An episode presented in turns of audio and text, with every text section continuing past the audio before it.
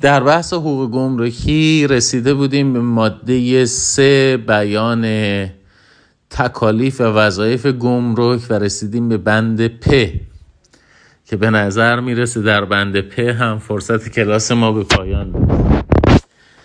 بند پ مقرر کرده که انجام تشریفات قانونی ترخیص و تحویل کالا به صاحب یا نماینده قانونی وی و بررسی اسناد ترخیص به منظور احراز صحت شرایط ترخیص و وصول کسر دریافتی یا استرداد اضافه دریافتی طبیعتاً از جمله وظایف گمرک. در مورد تشریفات قانونی ترخیص و تحویل در بخش تعاریف با هم دیگه مفصل صحبت کردیم. اینجا یه مفهومی رو مطرح میکنه که قبلا در موردش صحبت نکرده بودیم در خصوص وصول کسر دریافتی یا استرداد اضافه دریافتی. مسئله کسر دریافتی و اضافه پرداختی که مربوط به هزینه های گمرکی و سایر هزینه ها میشه تابع حکم کلی مندرج در ماده 135 قانون امور گمرکی هستش، یعنی مشمول مقررات بخش 11 هم با عنوان بازبینی و اقدامات پس از ترخیص. یه فصل 2 داره بچه ها، این بخش 11 هم به اسم کسر دریافتی، و یه فصل 3 داره اضافه پرداختی. اینها عرضم به خدمتون در مورد کسر دریافتی و اضافه پرداختی این دو فصل مفصل صحبت کردن. اما قاعده عمومی مندرج در ماده 135 هستش که مشترکاً هم موضوع کسر دریافتی رو مورد توجه قرار داده، هم موضوع اضافه پرداختی رو. ماده 35 مقرر کرده که هرگاه بعد از ترخیص کالا از گمرک معلوم گردد وجوهی که وصول آن بر عهده گمرک است بیشتر یا کمتر از آنچه مقرر بوده دریافت گردیده یا اساساً دریافت نشده و یا اشتباهی دریافت گردیده است، گمرک و صاحب کالا می توانند ظرف 6 ماه از تاریخ امضای پروانه یا پته گمرکی کالای مورد بحث کسر دریافتی یا اضافه پرداختی را از یکدیگر مطالبه و دریافت کنند. رد اضافه پرداختی ها از محل درآمد جاری به عمل می آید.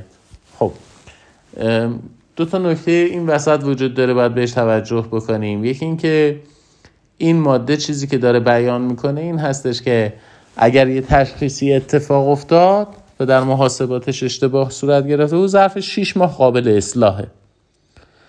بعد یه جایی برمیگرده میگه که اساساً حقوق گمرکی دریافت نشده باشه یا اشتباهی دریافت شده باشه. خب این سوال به وجود میاد توی ذهن که مگه میشه اساساً یه کالایی از تو گمرک بیاد بیرون هیچی دریافت نشده باشه، یا یه کالایی که نباید چیزی دریافت بشه یه چیزی در موردش دریافت شده باشه؟ بله، یه سری کالاهایی ترخیصشون ارزم به خدمتون که نیازمند پرداخت هزینه‌های گمرکی نیست و اینها رو با پته گمرکی در واقع ترخیص میکنن.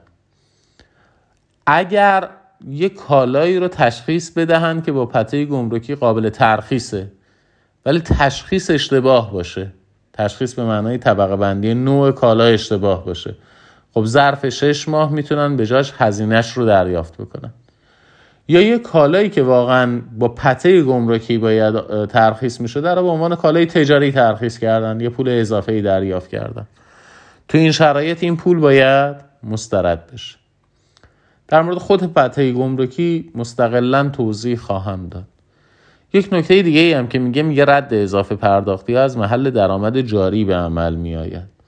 چرا برده تو درآمد جاری؟ به خاطر اینکه اگر یک سازمانی بدهی پیدا بکنه اصولاً حقوق اداری میگه که در سال مالی بعد باید پرداخت بکنه. یک استمهالی هم براش در نظر گرفته شده، عملاً 2 سال بعد پرداخت میکنه بدهی خودش رو، 2 سال دوره تنفس داره. ولی در مورد اضافه پرداختی هایی که به گمرک شده اون قاعده رو رعایت نمیکنه که شما در بودجه سال بعدت ببینیم که از محل بودجه جاری خودت در ظرف همین سال مالی باید تسویه بکنیم. ولی مهمترین مصداق ما برای این که اساساً جایی نباید دریافت می شده و عوارض گمرکی دریافت شده یا جایی بعد دریافت می شده و اساساً هیچی دریافت نشده، همونطور که عرض کردم مربوط به پته گمرکی میشه. خود پته گمرکی چیه؟ پته گمرکی یه سنده برای خروج کالا از گمرک بدون ثبت سفارش. یعنی شما یه سری کالاهایی رو میاری توی گمرک که ثبت سفارش نکردی و میتوانی از گمرک ترخیص بکنی بدون هزینه گمرکی. کالایی که شما میتونی توی گمرک بیاری بدون ثبت سفارش و بدون هزینه گمرکی هم از تو گمرک خارج بکنی، با پته گمرکی خارج میکنی. مصادیق در واقع ارزان به خدمتون پته گمرکی معذرت میخوام، در ماده 40 قانون امور گمرکی آمده. ذیل مواردی که در واقع نیازمند اظهارنامه گمرکی نیستن، یعنی چون ثبت سفارش نشدن اظهارنامه گمرکی هم نمیخوام. در بند ب در مورد پته صحبت شده، یعنی ماده 40 به صورت کلی داره میگه در چه مواردی اظهارنامه لازم نیست. بند ب به عنوان یکی از مصادیقش داره راجع به پته گمرکی صحبت میکنه. میگه کالاهای مسافری، هدیه و سوغات و همچنین نمونه‌های تجاری به تشخیص گمرک و کالاهای مشمول بندهای الف، ه، خ، دال، صاد و عین ماده 119 قانون امور گمرکی. من یه معیار به شما بگم، یه معیار ساده به ما کمک میکنه. کالاهایی که برای ریسیل نیست، کالاهایی که شما از طریق گمرک وارد میکنی برای فروش مجدد نیست، برای اجاره دادن نیست. بند 1 ماده 2 قانون تجارت رو یادتون باشه. بند 1 ماده 2 قانون تجارت وقتی فعالیت تجاری رو داره برمیشماره، میگه خرید یا فروش کالا خرید کالا به قصد فروش یا اجاره. میگه این فعالیت تجاریه. پس من اگر یه کالایی بخرم نه برای اینکه دوباره بفروشمش و نه برای اینکه دوباره اجاره بدم، این فعالیت تجاری نیست. این میشه مصرف کننده. مصرف کننده کسی است که کالا یا خدمت رو خریده برای مصرف شخصی، خانگی یا خانوادگی خودش.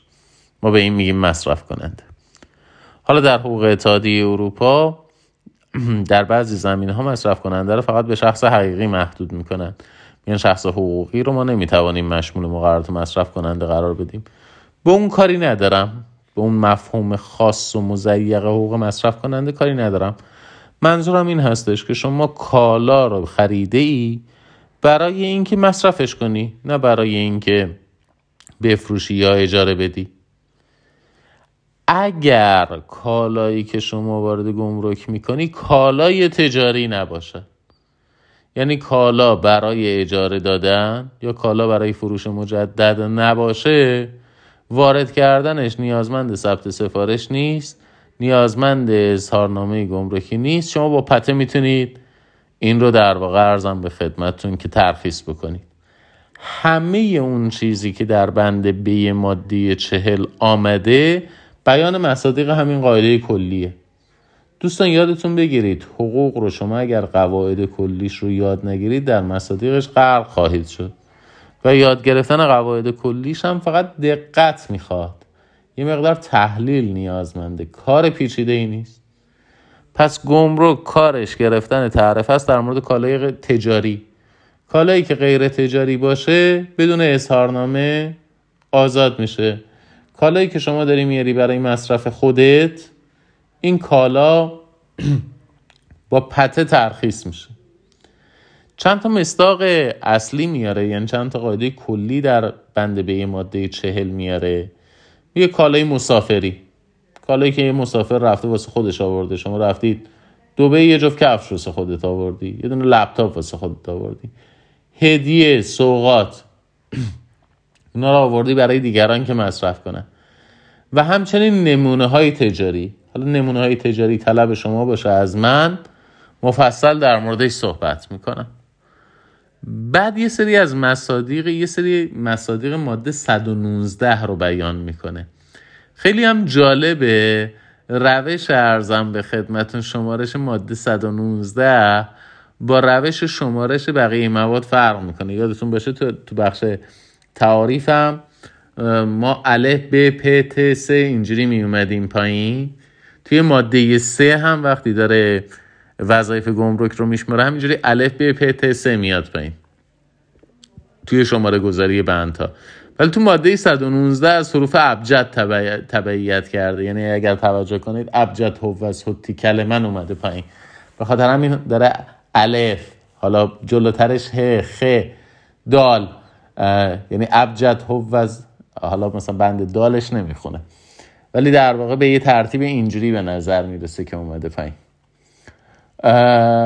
مصادیقی که توی ماده 119 بیان کرده چیه؟ نه اینجا حروف الف باست. آره اینجا فکر کردم به حروف ابجد اومده، نه اینجا به حروف الف با اومده پایین. مصادیقی که در ماده 119 بیان کرده چیه؟ میگه بندهای الف، اونایی که پته با پته قابل ترخیصه، کالاهای مورد استفاده متعلق به رؤسای کشورهای خارجی و همراهان آنها، اینا رو میگه با پته گمرکی قابل ترخیص.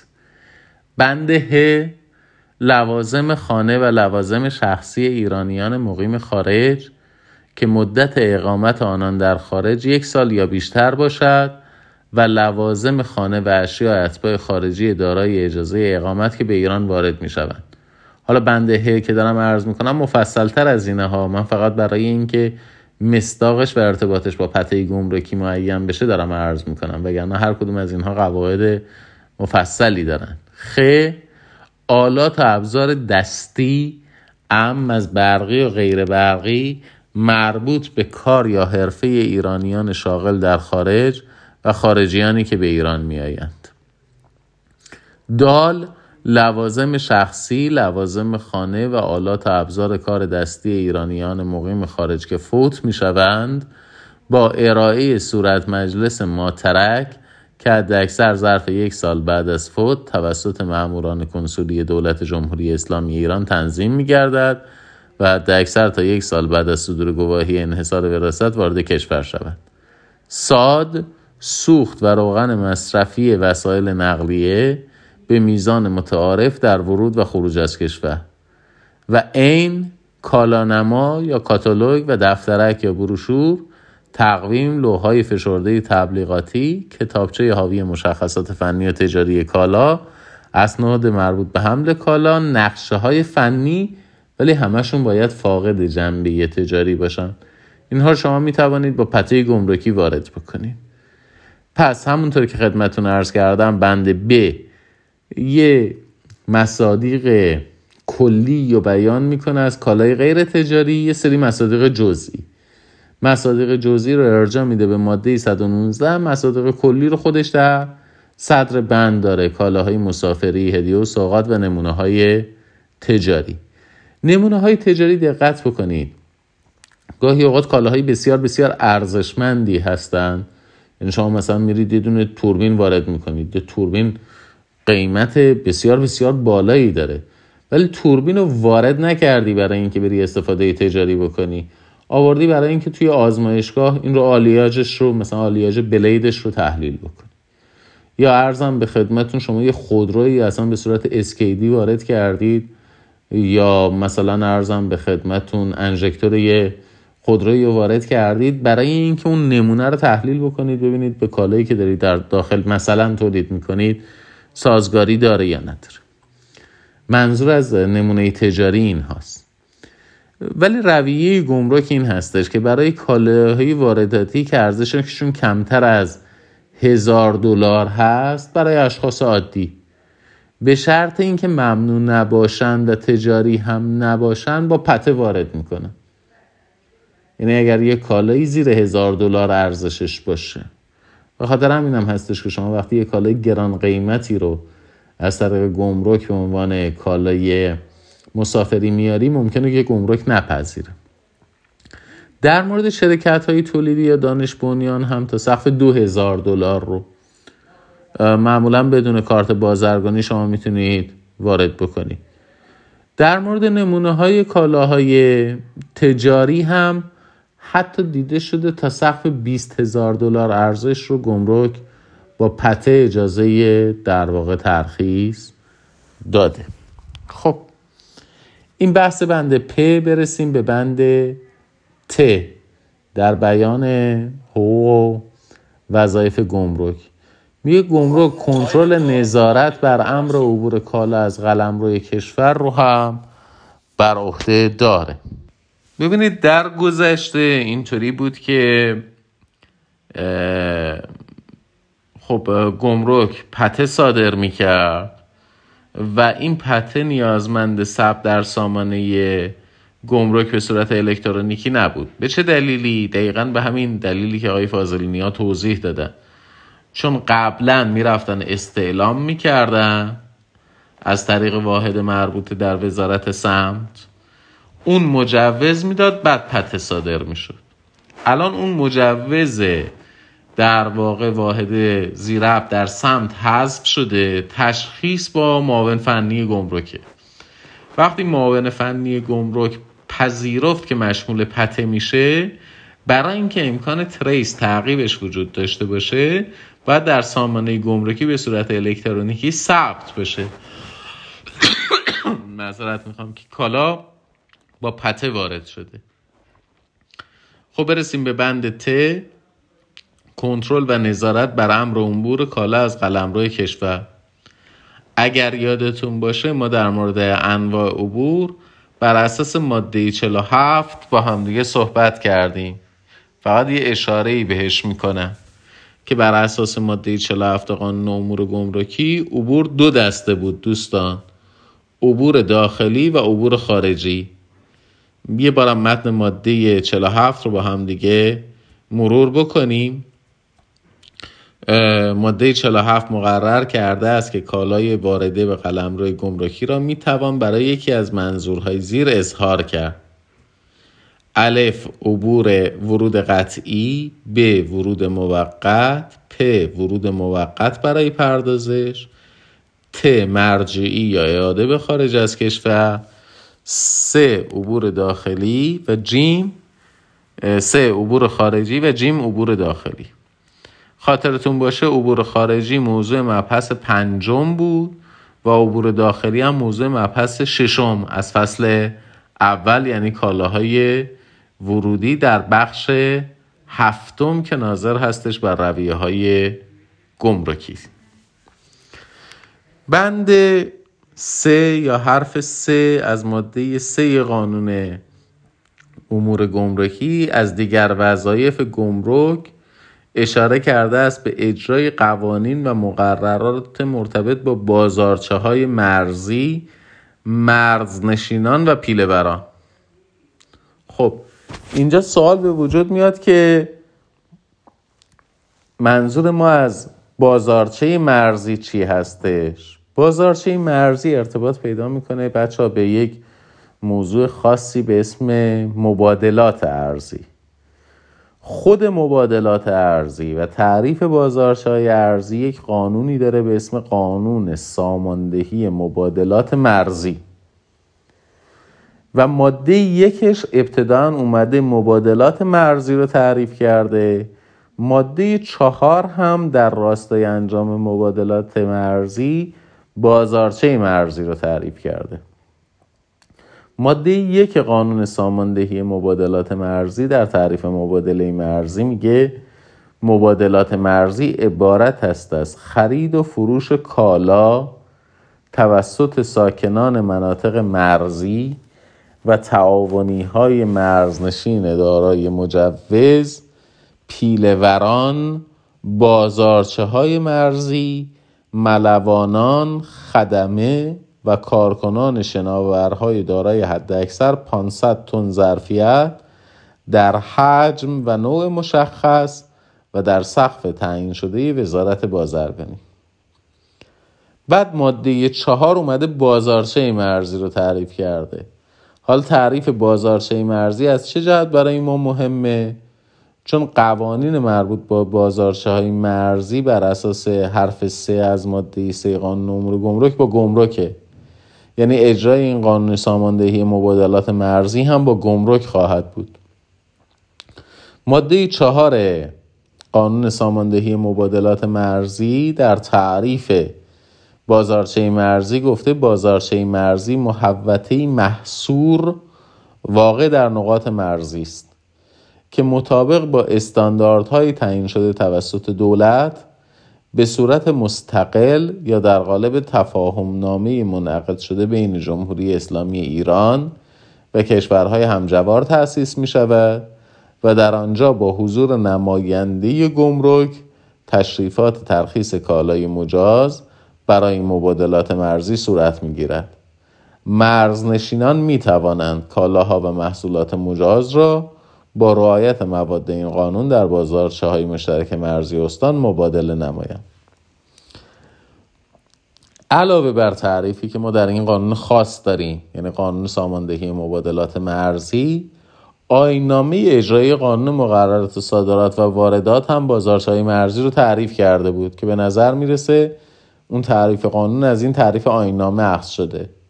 ماده 22 آیین‌نامه اجرایی قانون مقررات صادرات و واردات در تعریف بازارچه مرزی تقریبا همین تعریف رو اتخاذ کرده با کمی عبارت پردازی متفاوت.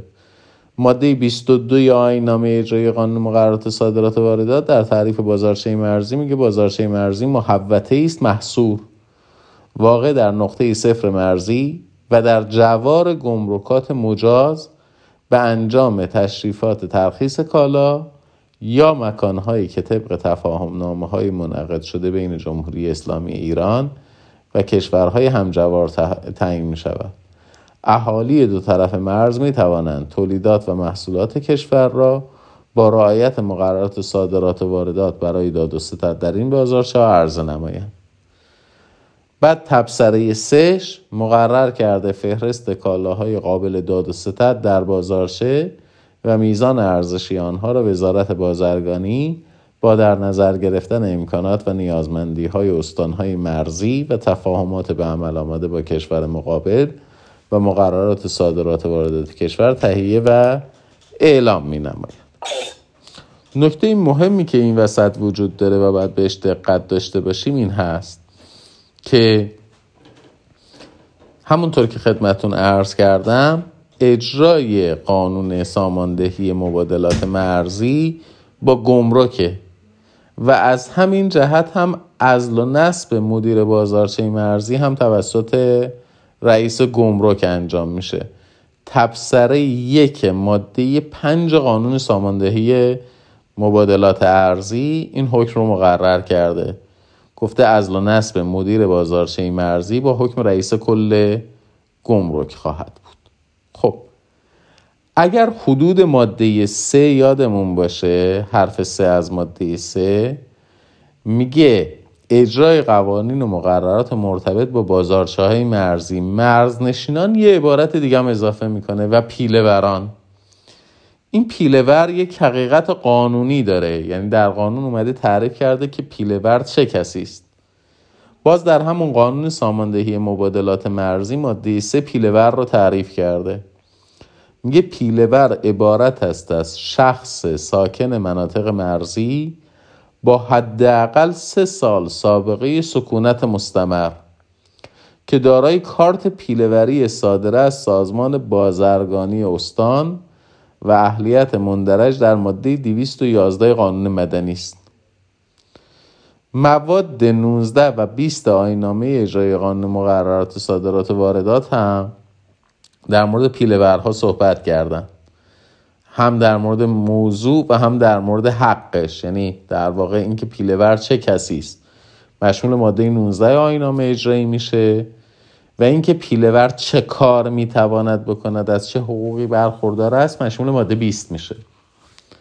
ماده 19 آیین‌نامه اجرایی قانون مقررات صادرات و واردات در تعریف پیله‌ور میگه افراد ساکن بخش‌های مرزی کشور که 3 سال مستمر در این مناطق سکونت داشته و دارای اهلیت مندرج در ماده 211 قانون مدنی برای خرید و فروش کالا می باشند، می توانند با دریافت کارت پیله‌وری به نام خود نسبت به مبادلات مرزی در چارچوب مقررات ماده 21 اقدام نمایند.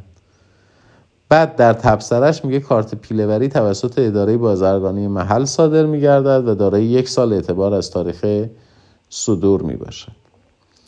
ماده 20 اون وقت میاد به صورت دقیق‌تر حقوق ناشی از کارت پیله‌وری رو تعریف میکنه که خواهش میکنم به اون عبارت پردازی پایانی که روش تاکید میکنم دقت داشته باشید، خیلی نکته مهمیه.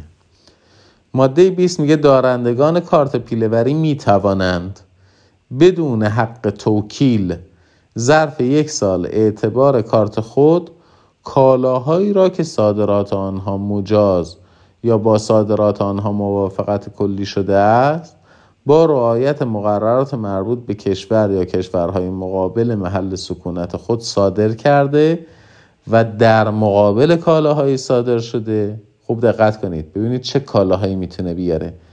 کالاهای مجاز یا مشروط مورد نیاز خود را که فهرست آن توسط وزارت بازرگانی تهیه و اعلام میگردد با کسب مجوزهای مربوط در جداول مقررات صادرات و واردات و پرداخت حقوق گمرکی و سود بازرگانی مربوط از کشورهای مذکور و مناطق آزاد تجاری و صنعتی یا مناطق ویژه حراست شده گمرکی وارد و ترخیص نمایند. دقت بفرمایید. یه جور به نظر من در این عبارت پردازی تعارض وجود داره. میگه کالاهای مجاز یا مشروط مورد نیاز خودشون. خب اگر کالای مجاز یا مشروطیه که مورد نیاز خودشه با پته میتونه وارد بکنه. اگر با پته وارد کرد دیگه پرداخت حقوق عوارض گمرکی نداره. پس اگر داره حقوق عوارض گمرکی میده کالای مورد نیاز خودش نیست، کالا تجاریه. دقت فرمودید. و بعد میگه که یه در واقع فهرستی است که وزارت بازرگانی داره میده. عملاً دوستان، حالا کسانی که به فلسفه حقوق و کارکرد قواعد حقوقی علاقه‌مندن، من بهشون پیشنهاد میکنم مواد این چنینی رو با دقت بیشتری بهش توجه بکنن. یکی این که دقت بکنید حق مکتسب ایجاد نمیکنه. میگه یه حقی بهت میدم که 1 سال اعتبار داره. این تو اگر 3 سال تو اون محل اقامت داشته باشی من 1 سال بهت مجوز میدم. بعد که این مجوز تو تمدید بشود یا نشود تابع نظر وزارت بازرگانی است. اینکه چه کالایی میتوانی وارد بکنی یا نکنی این هم تابع نظر وزارت بازرگانی است. میثاق قانونگذار ما این نیستش که حق مکتسب برای کسی ایجاد بکنه. یعنی میخواد هر چیزی رو به یه نفر میده بعدا بتونه پس بگیره. به خاطر همین کارت پیله‌وری هم یه جوری تعریف کرده که امسال ممکنه داشته باشی و فردا نداشته باشی. امسال بتوانی کالایی بیاری و فردا نتوانی کالایی بیاری. کلا نظام حقوقی ما من نمیدونم به چه دلیلی در مقابل ایجاد حق مکتسب مشکل داره. الان حالا یه بحث حاشیه‌ای هم با شما بکنم. خیلی جاها بحث میشه راجع به این که در وکالت انحصار وجود داره. کانون وکلا این جواز وکالتی که صادر میکنه تعدادش کمه و غیره و غیره و غیره. ما در کشورمون حواستون باشه هیچ وقت این بازی کلمت و حق یراد و بهل باطل رو نخورید. من خودم جز کسانی هستم که نهادی مثل نهاد کانون وکلا رو کارا نمیدانم. با انحصارم مخالفم. برخلاف بسیاری از بزرگوارا که وکالت رو شغل نمیدانن، من وکالت رو شغل میدونم، حرفه میدونم. کانون وکلا رو هم اتحادیه صنفی میدونم. معتقد هستم که در واقع باید مقررات قانونی رو رعایت بکنه، بماند که مشمول مقررات حقوق رقابت نمی شود، چون بر اساس تصریح قانون مقررات اجرایی اصل 44 قانون اساسی اصناف مشمول مقررات رقابت نمیشن. ولی حتی اگر مشمول مقررات حقوق رقابت هم بشود من استقبال میکنم ازش. یعنی من موضعم از این جهت بسیار با موضع همکارانم در کانون وکلا متفاوته. اما یادمون نره همه این حرفایی که میزنن میگن در وکالت رو باز بکنیم، اداره نظارت بر وکلا ایجاد بکنیم، چه و چه. هیچ کدوم از اینها به هدف تجاری کردن بازار وکالت نیست. هیچ کدوم از اینها به هدف دسترسی مردم به وکیل نیست. هدف این است که پروانه وکالت رو که یک حق مکتسبه، چون ابطالش فقط در صلاحیت خود کانون وکلاست و بعد از طی تشریفات رسیدگی شبه قضایی میخوان این حق مکتسب رو تبدیلش بکنن به یه جوازی که در هر زمانی قابل ابطال باشه، مثل همین مجوز پیله‌وری. در کشور ما ایجاد حق مکتسب برای دولت سخته. مقررات رو یه جوری تعریف میکنه وزارت بازرگانی بتواند امسال کارت پیله‌وری بدهد، فردا ندهد. امسال اجازه واردات کالا بدهد، فردا ندهد. گذشته از این چون میبینید قاچاق قانونیه. یعنی امسال بیایم وزارت بازرگانی اجازه بدهد در مرزها، عرضم به خدمتون، این میزان مثلا کالا وارد بشه، اون میزان کالا وارد بشه برای اینکه به مرز نشینا کمک بکنیم. چرا به نتیجه نمیرسه؟ به دلیل اینکه ما میزان دقتمون به عنوان یک فرد متعارف در هر فعالیتی حدوداً 60%، یه تابع نرمال 60% تصمیم گیری صحیح به ما میده.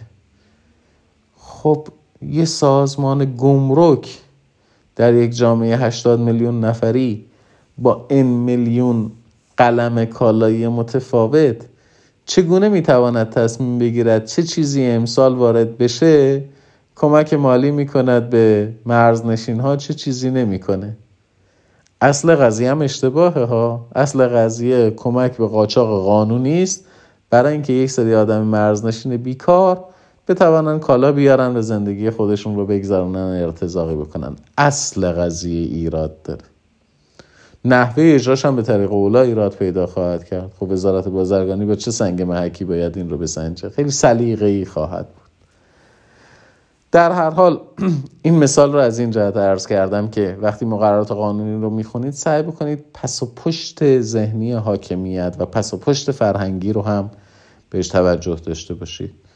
ماده 19 و ماده 20 تمام تلاششون رو دارن میکنن که حق مکتسب ایجاد نشه و در عین حال تمام تلاششون رو دارن میکنن که یک قاچاق قانونی به وجود بیارن، ولی در عین حال از یک جهت دیگه هم ماده 3 قانون مبادلات مرزی اهمیت داره، هم ماده 19 و 20 آیین نامه اجرایی قانون مقررات واردات و صادرات از جمله مقرراتی هستش، از معدود مقرراتی در نظام حقوقی ایران هستش که برای اقامتگاه اثر حقوقی ایجاد کرده.